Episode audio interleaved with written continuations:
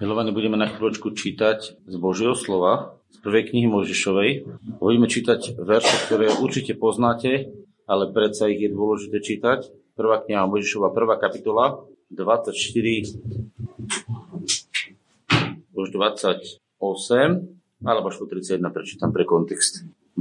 A Boh riekol, nech vydá zem živú dušu podľa jej druhu, hoväda a plazy, a zemskú zver podľa jej druhu. A bolo tak. A Boh učinil zemskú zver podľa jej druhu, i hoveda podľa ich druhu, i všelijaký zemplas podľa jeho druhu. A Boh videl, že je to dobré. A Boh riekol, učiňme človeka na svoj obraz, podľa svojej podoby, a nech vládne nad morskými rybami, nad nebeským vtáctvom, nad hovedami, nad celou zemou, nad každým plazom, ktorý sa plazie na zemi. A Boh riekol, a Boh stvoril človeka na svoj obraz, a na obraz Boží ho stvoril. Mužské a ženské pohlavie ich stvoril. A Boh ich požehnal a Boh im riekol, plodte sa a množte sa, naplňte zem, podmante si a vládnite nad morskými rybami, nad nebeským vtáctvom i nad každým živým tvorom, ktorý sa plazí na zemi. A Boh riekol, hľadal som vám každú bylinu, ktorá plodí seme a ktorá je na tvári celej zeme, i každý strom, na ktorom je jeho ovocie, ktorý plodí seme, to všetko vám bude za pokrm. A všetkým zvieratám zemským a všetkému vtáctvu nebeskému i všetkému, čo sa plazí na zemi, v čom je živá duša, dal som za pokrm všetky zelené byliny a bolo tak. A Boh videl všetko, čo učinil. A hľa, bolo to veľmi dobré. A bol večer a bol ráno 6. deň. Možno si môžeme položiť otázku, že prečo vlastne takéto slovo teraz čítam pri nejakej príležitosti lámania chleba, pri nejakej zmluve, ktorú si pripomíname. A chcem to povedať pre jeden dôvod. Možno, že ich viacej, ale ten hlavný dôvod, ktorý vnímam, je to, že Boh sa nemení a jeho názory sa nemenia. Pozrite sa, keď Boh stvoril zem a stvoril na nej zvieratá, tak povedal, že je to dobré. A keď stvoril človeka, tak nepovedal, že je to dobré, ale povedal, že je to veľmi dobré. Čiže ešte zvýšil, ako keby korunoval celé to takým pohľadom na to, že to je dobré, a Boh to všetko požehnal. Čo bolo v Božom srdci? Vytvoriť niečo dobré, ktoré potom ešte doplnila, bolo to veľmi dobré, a potom to všetko požehnal. A potom nasledoval Boží odpočinok, 7. deň. A prečo to Boh tak vlastne vytvoril? Prečo to Boh vlastne tak urobil? Lebo on je taký. On je vlastne taký, ktorý má nejaké nastavenie, nejakú predstavu o človeku, o zvieratách, o rastlinách, o celom stvorení. A to, čo Boh spravil, v tomto všetkom je ešte jedna zvláštna vec. Neviem, či ste si všimli, že je tu napísané, že a Boh požehnal a povedal im, plodte sa, podmante si zem a vládnite. Inými slovami, Boh vydal zem synovi človeka, aby si ju celú podmanil a vládol nad ňou. Zmenil niekedy Boh toto? Kto je teda zodpovedný za to, ako zem bude vyzerať? Ale nie Boh. Boh ju udržuje, lebo on ju stvoril a miluje ju. Ale zodpovedný je človek. Vládou nad zemou neznamená len to, že môžeme obhospodarovať zem, alebo že môžeme sa starať o nejaké fungovanie toho, ako zem funguje. Vláda znamená aj vzťah jeden s druhým, lebo to je vlastne nejakým spôsobom prejav toho kráľovstva, ktoré malo byť. Problém nastal vtedy, keď Adam a Eva, namiesto toho, aby sa rozhodli, že použijú Boží život pre svoju vládu, použili rozum, poznanie dobra a zla pre svoju vládu. A vtedy nastalo to, že vedeli rozsúdiť dobre, ale poznali aj zlé, a keď ich Boh hľadal, tak každému z nich niečo povedal. A teraz sa pozrite, čo povedal v 3. kapitole. 3. kapitola 17. hovoríme o Adamovi. A Adamovi povedal, pretože si poslúchal hlas svojej ženy a jedol si zo stromu, o ktorom som ti prikázal a riekol, že mu to zakázal. Nebudeš z neho jesť, zlorečená bude pre teba zem, s bolesťou budeš z nej jesť po všetky dni svojho života. Zlorečená bude pre teba zem. Inými slovami, Pán Boh ako keby teraz dal schválenie. To nie je to, že on chce, aby bola zem zlá. To nie je to, že Boh chcel, aby Adam hrešil a že by bolo zlo na zemi. Boh schválil Adamov čin a jeho voľbu. A schválil ju aj so všetkými dôsledkami. Čiže zlorečená bude pre teba zem, pre tvoje chodenie, pre tvoje správanie, pre to, čo si si vybral, ako si sa rozhodol žiť, bude problém. A to dnes tie problémy sú. A toto je vlastne to, čo my musíme v našom živote porozumieť, pretože keď toto pochopíme, tak nebudeme hovoriť, že nikdy viac, keď toto pochopíš, nepovieš, kde je Boh. Prečo sa neprejavuje Boh? Prečo Boh nerieši veci tak, ako by sme si my želali? Pretože to nie je vecou, aby to Boh riešil Boh, a to je tvojou a mojou vecou. Rozumiete? A to, čo človeka zotročilo a zviedlo preč, je zlý duch, ktorý sa postavil za tým, zlo, ktoré v jeho srdci začalo pôsobiť a začalo vytvárať hádky, začalo vytvárať vraždy, začalo vytvárať pýchu, začalo vytvárať rôzne zlé veci. Až tak ďaleko, že Boh musel povedať, že ľutuje, že človeka vytvoril. Viete si predstaviť, ako to muselo byť pre neho, keď on mal svoju predstavu a keď videl presný opak v ľudskom živote. A preto Boh urobil dve opatrenia. Za prvé, to, čo bolo už úplne... Viete, kde je dôkaz toho, že ľudia boli pod vplyvom zlého ducha? Poďme si to otvoriť, aby sme to videli. To nie je malá vec. Poďme si otvoriť 5. kapitolu, 6. Poďme sa pozrieť do 6. kapitoly a počúvate, čo je tam napísané. Tu vidíte, čo sa stalo. A stalo sa, 6. kapitola, 1. verš. A stalo sa, keď sa začali ľudia množiť na tvári zeme. Čo je tam napísané? Začali sa rozmnožovať, začali naplňať zem. Oni začali ten Boží zámer, ktorý Boh dal, realizovať. A narodili sa im dcéry. A teraz počúvajte. Že videli synovia Boží, inými slovami anjeli, ľudské dcéry, že sú krásne, a brali si ich ženy zo všetkých, ktoré si volili. Čo sa stalo? Stala sa veľmi zvláštna vec. Duchovný svet, to je ten zlý duch, ktorý začal pôsobiť, sa dostával do pozície, že si preberal až fyzickú rovinu a normálne s tými ženami mal najúžší styk a vlastne oni rodili ľudí, ktorí boli plne pod zlým duchom. To nebola sranda, ľudia. A to je možné aj dneska. Ja to nikomu neodporúčam, bo katastrofálne dôsledky to má, ale to sa nezmenilo. Človek tú možnosť má. A teraz čo sa stalo? A Jehová riekol, nebude sa môj duch prieť.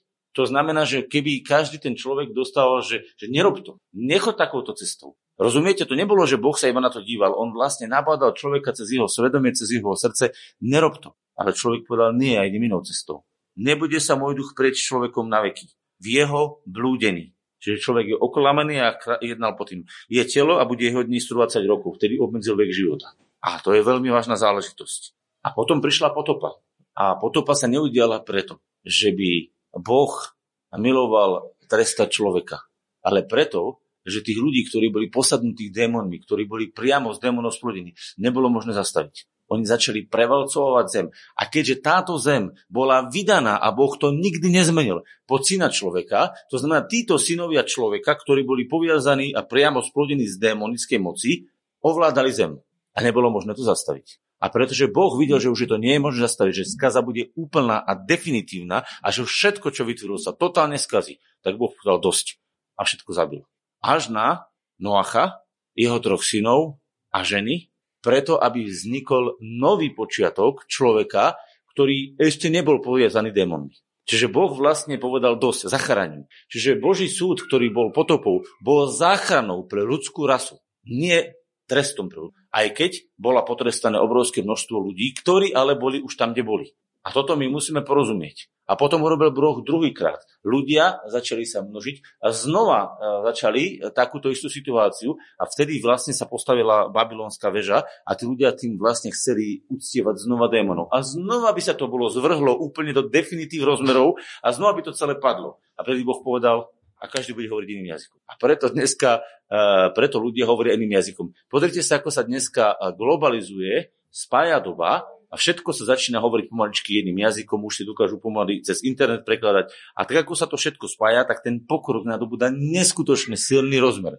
Problém je, keď ľudský pokrok, ktorý je úžasná vec, vďaka tomu máte, vidíte pokrok, pozrite sa, žiarovka, vidíte tu písmenka, hej? Čo to je? To je zázrak. Pozrite sa na to, malinký. Vedecko-technicky to je úžasná vec a to ešte dneska už sa dá normálne projektovať do vzduchu, že vidíte vo vzduchu priestor a vidíte normálne, dokážu vám urobiť, neviem, vysvetľovať, zvláštne technológie sú. Ty predstavte, že toto všetko, čo človek dokáže, by spojil už v tom čase a začal by s tým zlým nastavením srdca produkovať, kde by bola dneska doba. Už bol dávno koniec. Takže Boh zastavil alebo spomalil tým, že rozdelil jazyky, aby neboli schopní postaviť väžu, aby neboli schopní sa zjednotiť zle.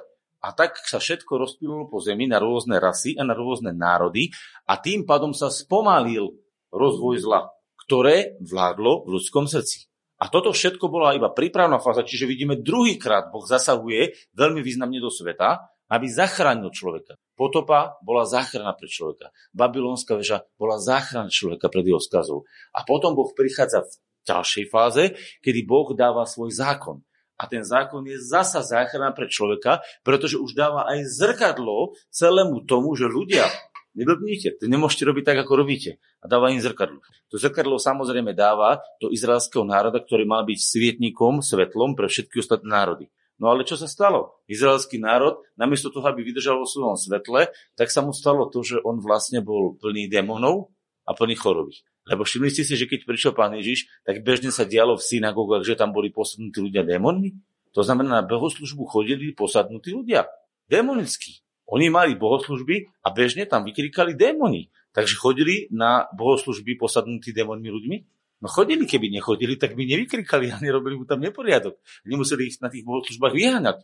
Rozumiete, aký bol stav, keď do domu Božieho chodili démonmi posadnutí ľudia na bohoslužbu? Haló, viete si to uvedomiť, keby sme tu mali 10 posadnutých démonov, že ak by to tu vyzeralo?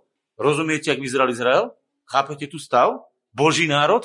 A popri tom chodilo kopu chromých, krivých a neviem akých a chorých ľudí po celom Izraeli. Lebo za ním chodili miestami, sa je napísané, že 10 000 ľudí. Viete si to predstaviť, že Izrael nemal v tom čase, tak ako dneska má Amerika koľko miliónov, alebo Poľsko, hej, nemali toľko miliónov ľudí, to nie je taká veľká krajina. A na tú, no neviem, koľko mohol mať v tom čase Izrael, to si neviem teraz typnúť, ale neboli to desiatky miliónov ľudí. Hej, bolo to niekoľko miliónov ľudí. Nevieme presne koľko, možno nejaký historik nevie, že Janko náhodou biblicky, niekto by to možno vedel zistiť. Ale vám poviem, keď 10 000 Izraelcov, lebo on sa staral Izraelcov, pohaní na ním nechodili, ledva čo karanejskú ženu obslúžil, hej, s problémami. Chodili za ním Izraelci. To boli 10 000 ľudí, čo chodili sa dávať uzdravovať. Koľko bolo nemocných ľudia? To bolo možno aj viac ako teraz. Zoberte si, chorí, posadnutí. Viete, koľko chudobných Pán Ježiš vyučoval a krmil a staral sa o nich? Bol obrovské množstvo chudobných. Chudoba, choroba, posadnutí. To bol stav národa, do ktorého prišiel Ježiš. Zvláštne, že? A čo teraz prišiel a povedal, všetko odsudím, spálim? Nie, prišiel ako konečné Božie riešenie, aby uviedol Božie požehnanie, ktoré Boh na začiatku si povedal, že bude, aby ho dokonal. Lebo Ježiš bol posledný Adam, takže tam je v Biblii. Prvý Adam bol Adam. A Biblia hovorí, že Adam a Adam. Prečo dala Pánovi Ježišovi prímeno Adam? Prečo? Viete o tom, že Pán Ježiš má v Biblii nazvané meno, že je Adam? Čítali ste to? V liste Korinčanom je napísané posledný Adam. To znamená, Biblia nazýva Ježiša posledný Adam. Čiže ak sa chcete opýtať, ako sa Ježiš volá ďalším menom, okrem Ježiš Kristus, tak sa volá Adam. Je to tam či nie? Je nazvaný posledným Adamom? Janko, je tak? Ak je posledný Adam, to je veľmi vážna vec. Prečo nazval ho Adam Adam? Lebo Adam je počiatok Božieho stvorenia, kedy Boh požehnal človeka. Ale Adam si vybral inú cestu. A potom prichádza Ježiš ako nový Adam, nazveme ho teraz posledný Adam, ktorý vlastne uvádza Božie plány, ktoré Boh nikdy nezmenil do ľudského života. A preto Ježiš raz prevezme celú zem a kompletne obnoví, podľa proroka Zachariáša, bude zem kompletne premenená a bude tu vládnuť. A potom bude úplne nová zem. Hej? A zasa tam bude vládnuť Ježiš. A toto je to, že Boh svoj názor a svoju vôľu nikdy nezmení. A to, že do toho vstúpil Satan alebo zlý duch a začal človeka navádzať, ešte vôbec nemení Boží plán. Rozumiete? Vy keď sa rozhodnete postaviť dom a obrazne to teraz poviem, zaprší a podmie vám základy, tak máte dve možnosti. Buď sa vykešlete na tú stavbu, alebo urobíte opatrenia, ako tú stavbu postavíte aj tak, ale bude mať protipovodňové opatrenia.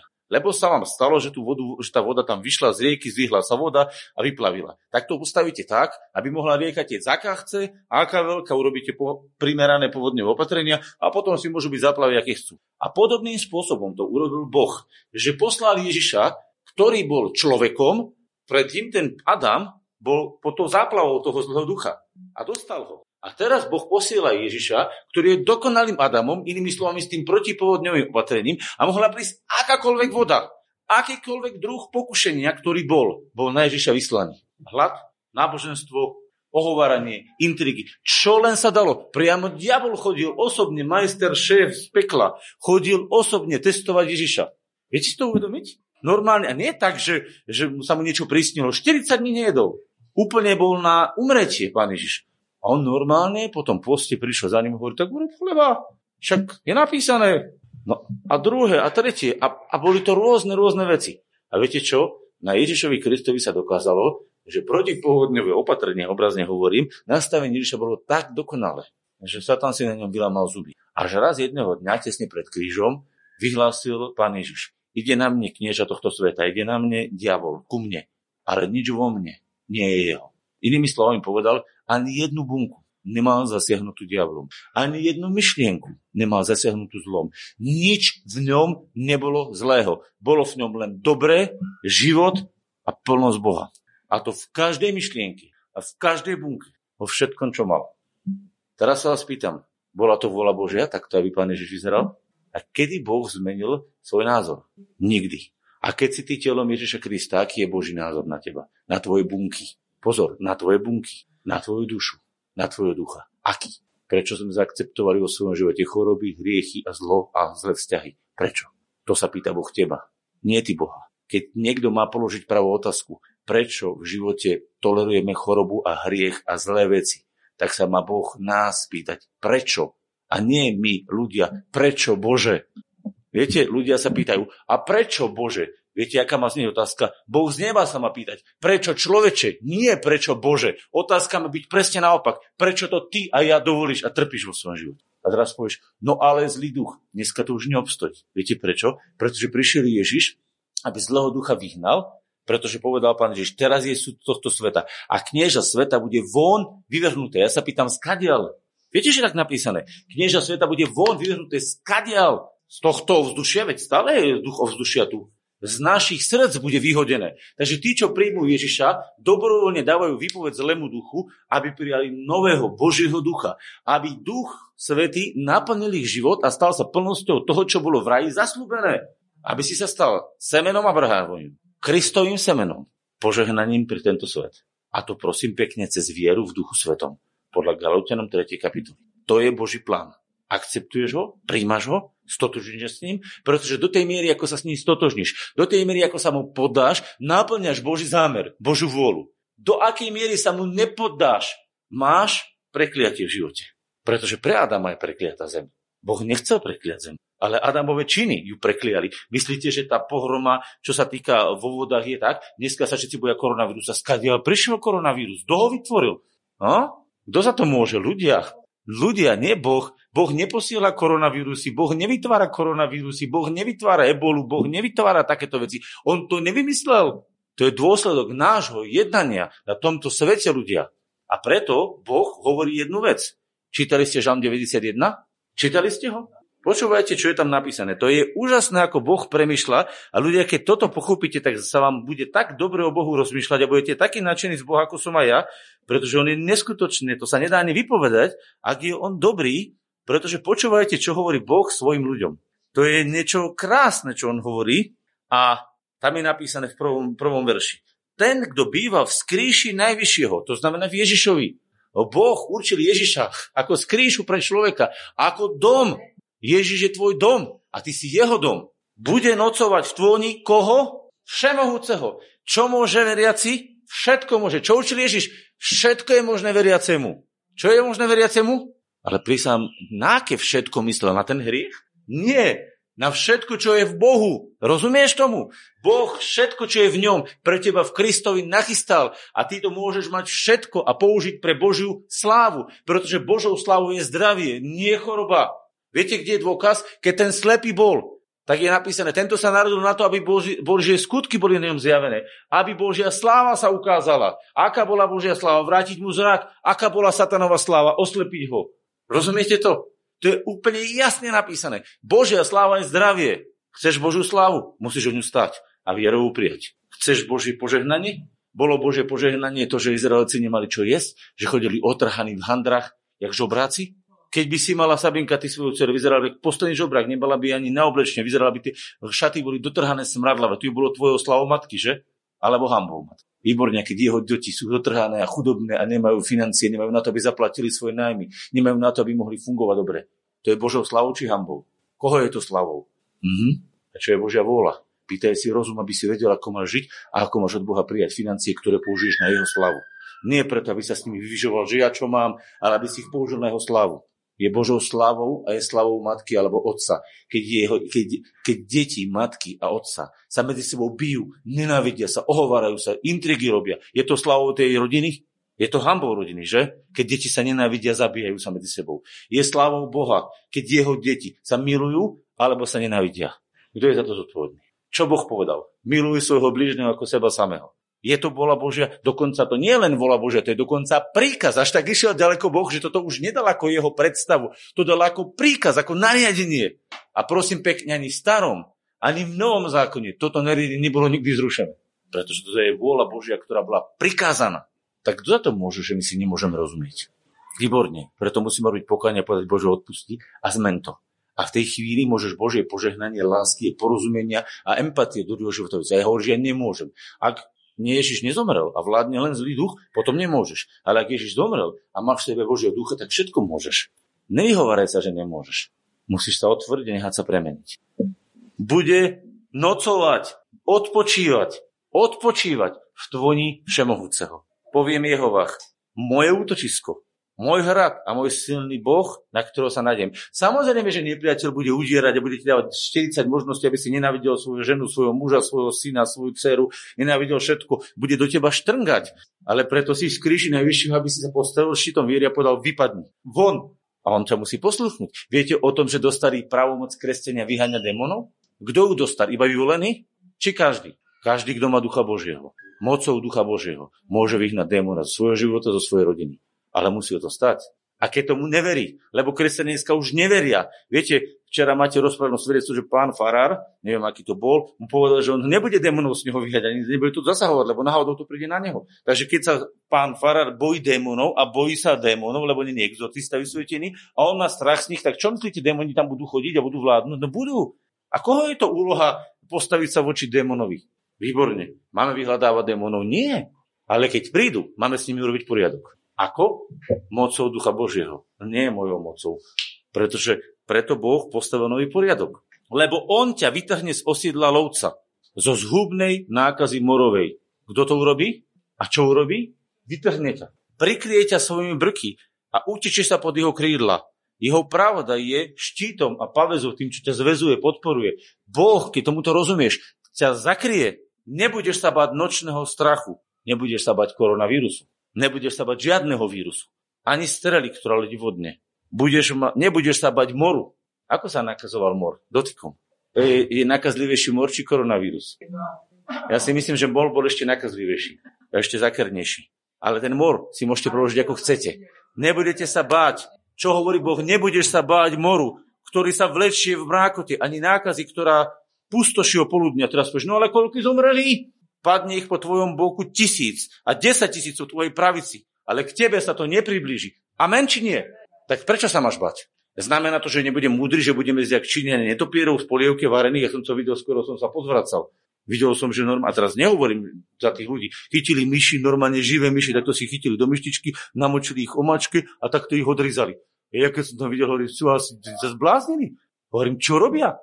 Videl som, chytil žabu, odrizali hlavu, vycucali, ja hovorím, oni sú normálni. Chápem, ja ich neodsudzujem, ale som sa normálne zhrozil, hovorím, no ja sa nečudujem, že my dostávame ešte nejaké koronavírusy. Však uvažujte ľudia, čo sa deje. Kto im to kázal? Pozor, neodsudzujem tú kultúru, len vám hovorím, že takto si to nepredstavuje Boh. A keďže sa to deje a ľudia sú potom chorí a zomierajú a padne ich potom, v tebe sa to nepriblíži, lebo ty nebudeš robiť také bláznostvo. To znamená, keď budeš jesť hoci ktorú zdochlinu, ktorú v lese nájdeš, alebo zabíjať zvieratá, živé ich jesť, a nie živé ich budeš jesť, ako to robia niektorí, ešte živé ich budú jesť, tak viete čo, nečudujte sa, že budú mať problémy.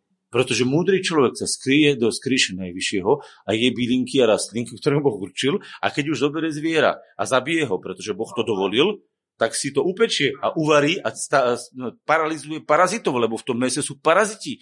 A nebude tých parazitov do seba dostávať, lebo to meso dezinfikuje tým, že ho upečie. Zaujímavé, že rastlinky sa nemusia piecť, ale meso sa musí piecť. A keď už je surové, musí to byť veľmi opatrne vybrané, pretože v tom mese sú paraziti. A môže človek naozaj zomrieť z toho. No nie je to sranda. Takže nie nadarmo sa používa pečenie, ale človek to zasa pretočil a už pečie aj rastliny a varí ich a to zbytočne. Môžeš ich je surové. Nemusíš ich piecť. Tam máš nejaké 200 varík Pozor, hovorím, že môžeš rastlín tak, ako ich Boh stvoril. To znamená, že keď kúpiš rastlín v obchode, musíš ju dvakrát, trikrát umyť. Dokonca sa hovoria ešte nejaké veci, tie vosky dostať z toho. Ja to chodím vyučovať mimo takéto kazania a ľudí učím k tomu, aby vedeli sa správať v životu. Ja som za to. Viete, prečo to hovorím? Keď si skrytý v Bohu, tak ťa Boh chráni. Za predpokladu, že nerobíš vedome veci, ktoré odporujú Božiemu zámeru. To znamená, že Boh ti povie, aby si jedol striedmo a zdravo a ty sa prežíráš a necvičíš. Potom sa niečo, že dostaneš infarkt. Kto za ten infarkt môže? Boh? Boh posiela infarkty? Nie. Náš spôsob života to spôsobuje. A prečo poviete, a kde je Boh? Nie. Mohol by sa mal pýtať, prečo žiješ tak, ako žiješ? Prečo namiesto pohybu pozeráš televíziu, zapíjaš tú Coca-Colu a do toho dávaš čipsy? Potom sa čuduj, že máš brucho ako medveď a že dostaneš infarkt. Chápete? No vedme sa nabije, stále žere, aby nabral tuky na zásobu, na zimu a potom prespala, na jar sa zobudí a celú zimu žil z tých tukov. No tak presom povedal medveď, hej? Máš brucho ako medveď. Tým nikomu nehovorím o vás, to nemyslíte teraz o vás, hovorím to všeobecne, to sa vysiela na internet. A teraz sa jedná o to, čo Boh povedal. Padne ich po tvojom boku 1000 a 10 000 po tvojej pravici, ale k tebe sa to nepriblíži. Len svojimi očami sa podívaš na to a uvidíš odplatu koho? Bezbožných, to znamená, ktorí neakceptujú Boží poriadok, neakceptujú stvorenie, neakceptujú Božie názory, ale robia zvrátenie. Pretože hovoríš, ty si Bože, moje útočište a najvyššieho sa učinil svojim príbytkom. Neprihodí sa ti nič zlého, ani sa nejaký úder nepriblíži k tvojmu domu. A toto sa tam vedel. A chcel to využiť na Pána Ježiša. A potom hovorí, lebo prikázal svojim anielom o tebe, aby ťa ostrihali na všetkých tvojich cestách. Na rukách ťa ponesú, aby si si neuderil svoje nohy o kameň. Vstúpiš na leva a na jedovatého hada, pošľapeš vyčaj draka. Stalo sa to v živote Pána Ježiša. Patrí to pre Pána Ježiša žalm? Verte, že áno, veď diabol mu ho citoval. Počúvajte, myslíte si, že by diabol pokúšal Pána Ježiša žalmom, ktorý by neplatil na neho? Myslíte, že Satan rozumie tomu, že ten žalm platil na neho? A myslíte, že Ježiš vedel, že ten žalm sa hovorí o ňom? Jednoznačne. A Pán Ježiš mu neodoprel, že ten žalm nie je na ňom napísaný. Ale povedal, že on odmieta poslúchať nápady zlého ducha, lebo práve by porušil ten žalm a povedal, že bude poslúchať Otca. A teraz počúvajte, čo hovorí písmo o Ježišovi, ale aj o každému, ktorý je telo Ježišovo a ktoré si to môže zobrať do svojho života. A keď tomu uveríš a začneš podľa toho jednať, tak sa to zjaví. Keď tomu neuveríš a povieš, to sa mňa netýka, alebo len minimálne, tak podľa toho, do akej miery tomu uveríš, podľa toho sa to naplní. Počúvajte, čo je tu napísané. Pretože sa láskou vinie ku mne. Toto je o osobnom láskyplnom vzťahu. Vyslobodím ho, vyvýšim ho, lebo pozná moje meno, hovorí Boh. Bude volať na mňa a ohlásim sa mu. Ja budem s ním v jeho súžení a vytrhnem ho. A pripravil Boh pre teba svoju slávu? Nasytím ho dlhosťou dní. Žiadne v 50-ke zomierať. Nasytím ho dlhosťou dní a dám mu vidieť svoje spasenie. Prečo je to tak? Pretože sa láskou vinie ku mne a býva v mojej skrýši v Ježišovi a podriaduje sa jeho pravidlám. Telo a krv. Každý deň príjmaj telo a krv. Každý deň sa podávaj krvi Kristovej. Každý deň vyhlasuj na ním jeho uzdravenie. A budeš vidieť, čo sa začne v tvojom živote uvoľňovať, pretože Boh to nachystal. A niekto mi povie, no ale tam ten, alebo tam ten. Áno, padne ich po tvojom boku 1000 a po tvojom druhom boku 10 000. Ale k tebe sa to nepriblíži. A ty povieš, no a keby sa mi je povolávanie. Ja nebudem o tom premýšľať. Môže sa stať čeličo. Zasahujú do nášho života všelijaké veci. A to, že do nášho života zasahujú a že sa dejú všelijaké veci, to ešte nedáva predsa právo, že Boh zmenil svoje premyšľanie. Keď tá vec príde a stane sa, tak ja sa postavím a budem používať Boha ako moje útočište a môj silný hrad, v ktorom budem bojovať zo svojho útočiska, zo svojho hradu proti tej veci. Rozumiete? Môže sa stať, že niekto dostane nejakú chorobu, aj kresťan, jednoznačne. Stáva sa to. A čo teraz? Mám povedať, že ja to príjmem? No nie, mám Boha svoj hrad a moje útočište a jeho slovo, na ktoré sa odvolám a budem bojovať proti tomu. Ale všetkými spôsobmi. To znamená, príjmam duchovnú zodpovednosť, príjmam duševnú zodpovednosť a príjmam fyzickú zodpovednosť. A to znamená, že keď príjmam duchovnú, rozumiem, čo je duchovné nastavenie, ako Boh premýšľa. Príjmam Kristove rany, lebo to je duchovná záležitosť. Príjmam duševné nastavenie, to znamená všetky hnevy, všetky nervy, všetky sváry, čo v srdci sa hýbu a všetky strachy vyhodím zo svojho života, pretože to je moja zodpovednosť duševná. Ak si vystresovaný, ak sa bojíš o svoj život, tak sa nečuduj, že zdravie ti kolabuje, pretože sme psychosomatické bytosti, telesné bytosti, ktoré sú previazané svojou dušou. Všetci ľudia, čo sa boja, čo žijú v strese, čo nemajú pokoj, majú problém zdravotný. Všetci ľudia, čo nenávidia, čo sú zahorknutí, čo majú plné srdce zloby, sú likvidovaní zdravotne. Takže je našou zodpovednosť. A viete, kde je dôkaz o tom? Ježiš nás učil modliť sa. Odpusti nám, ako je my, odpúšťame svojim vinníkom. A zbav nás zlého. Povedal to? Modlíme sa. Zbav nás zlého. Čo znamená, čo hovorí Boh? Vyhlás vo svojom srdci, nechce mať so zlom vo svojej duši žiadny podiel.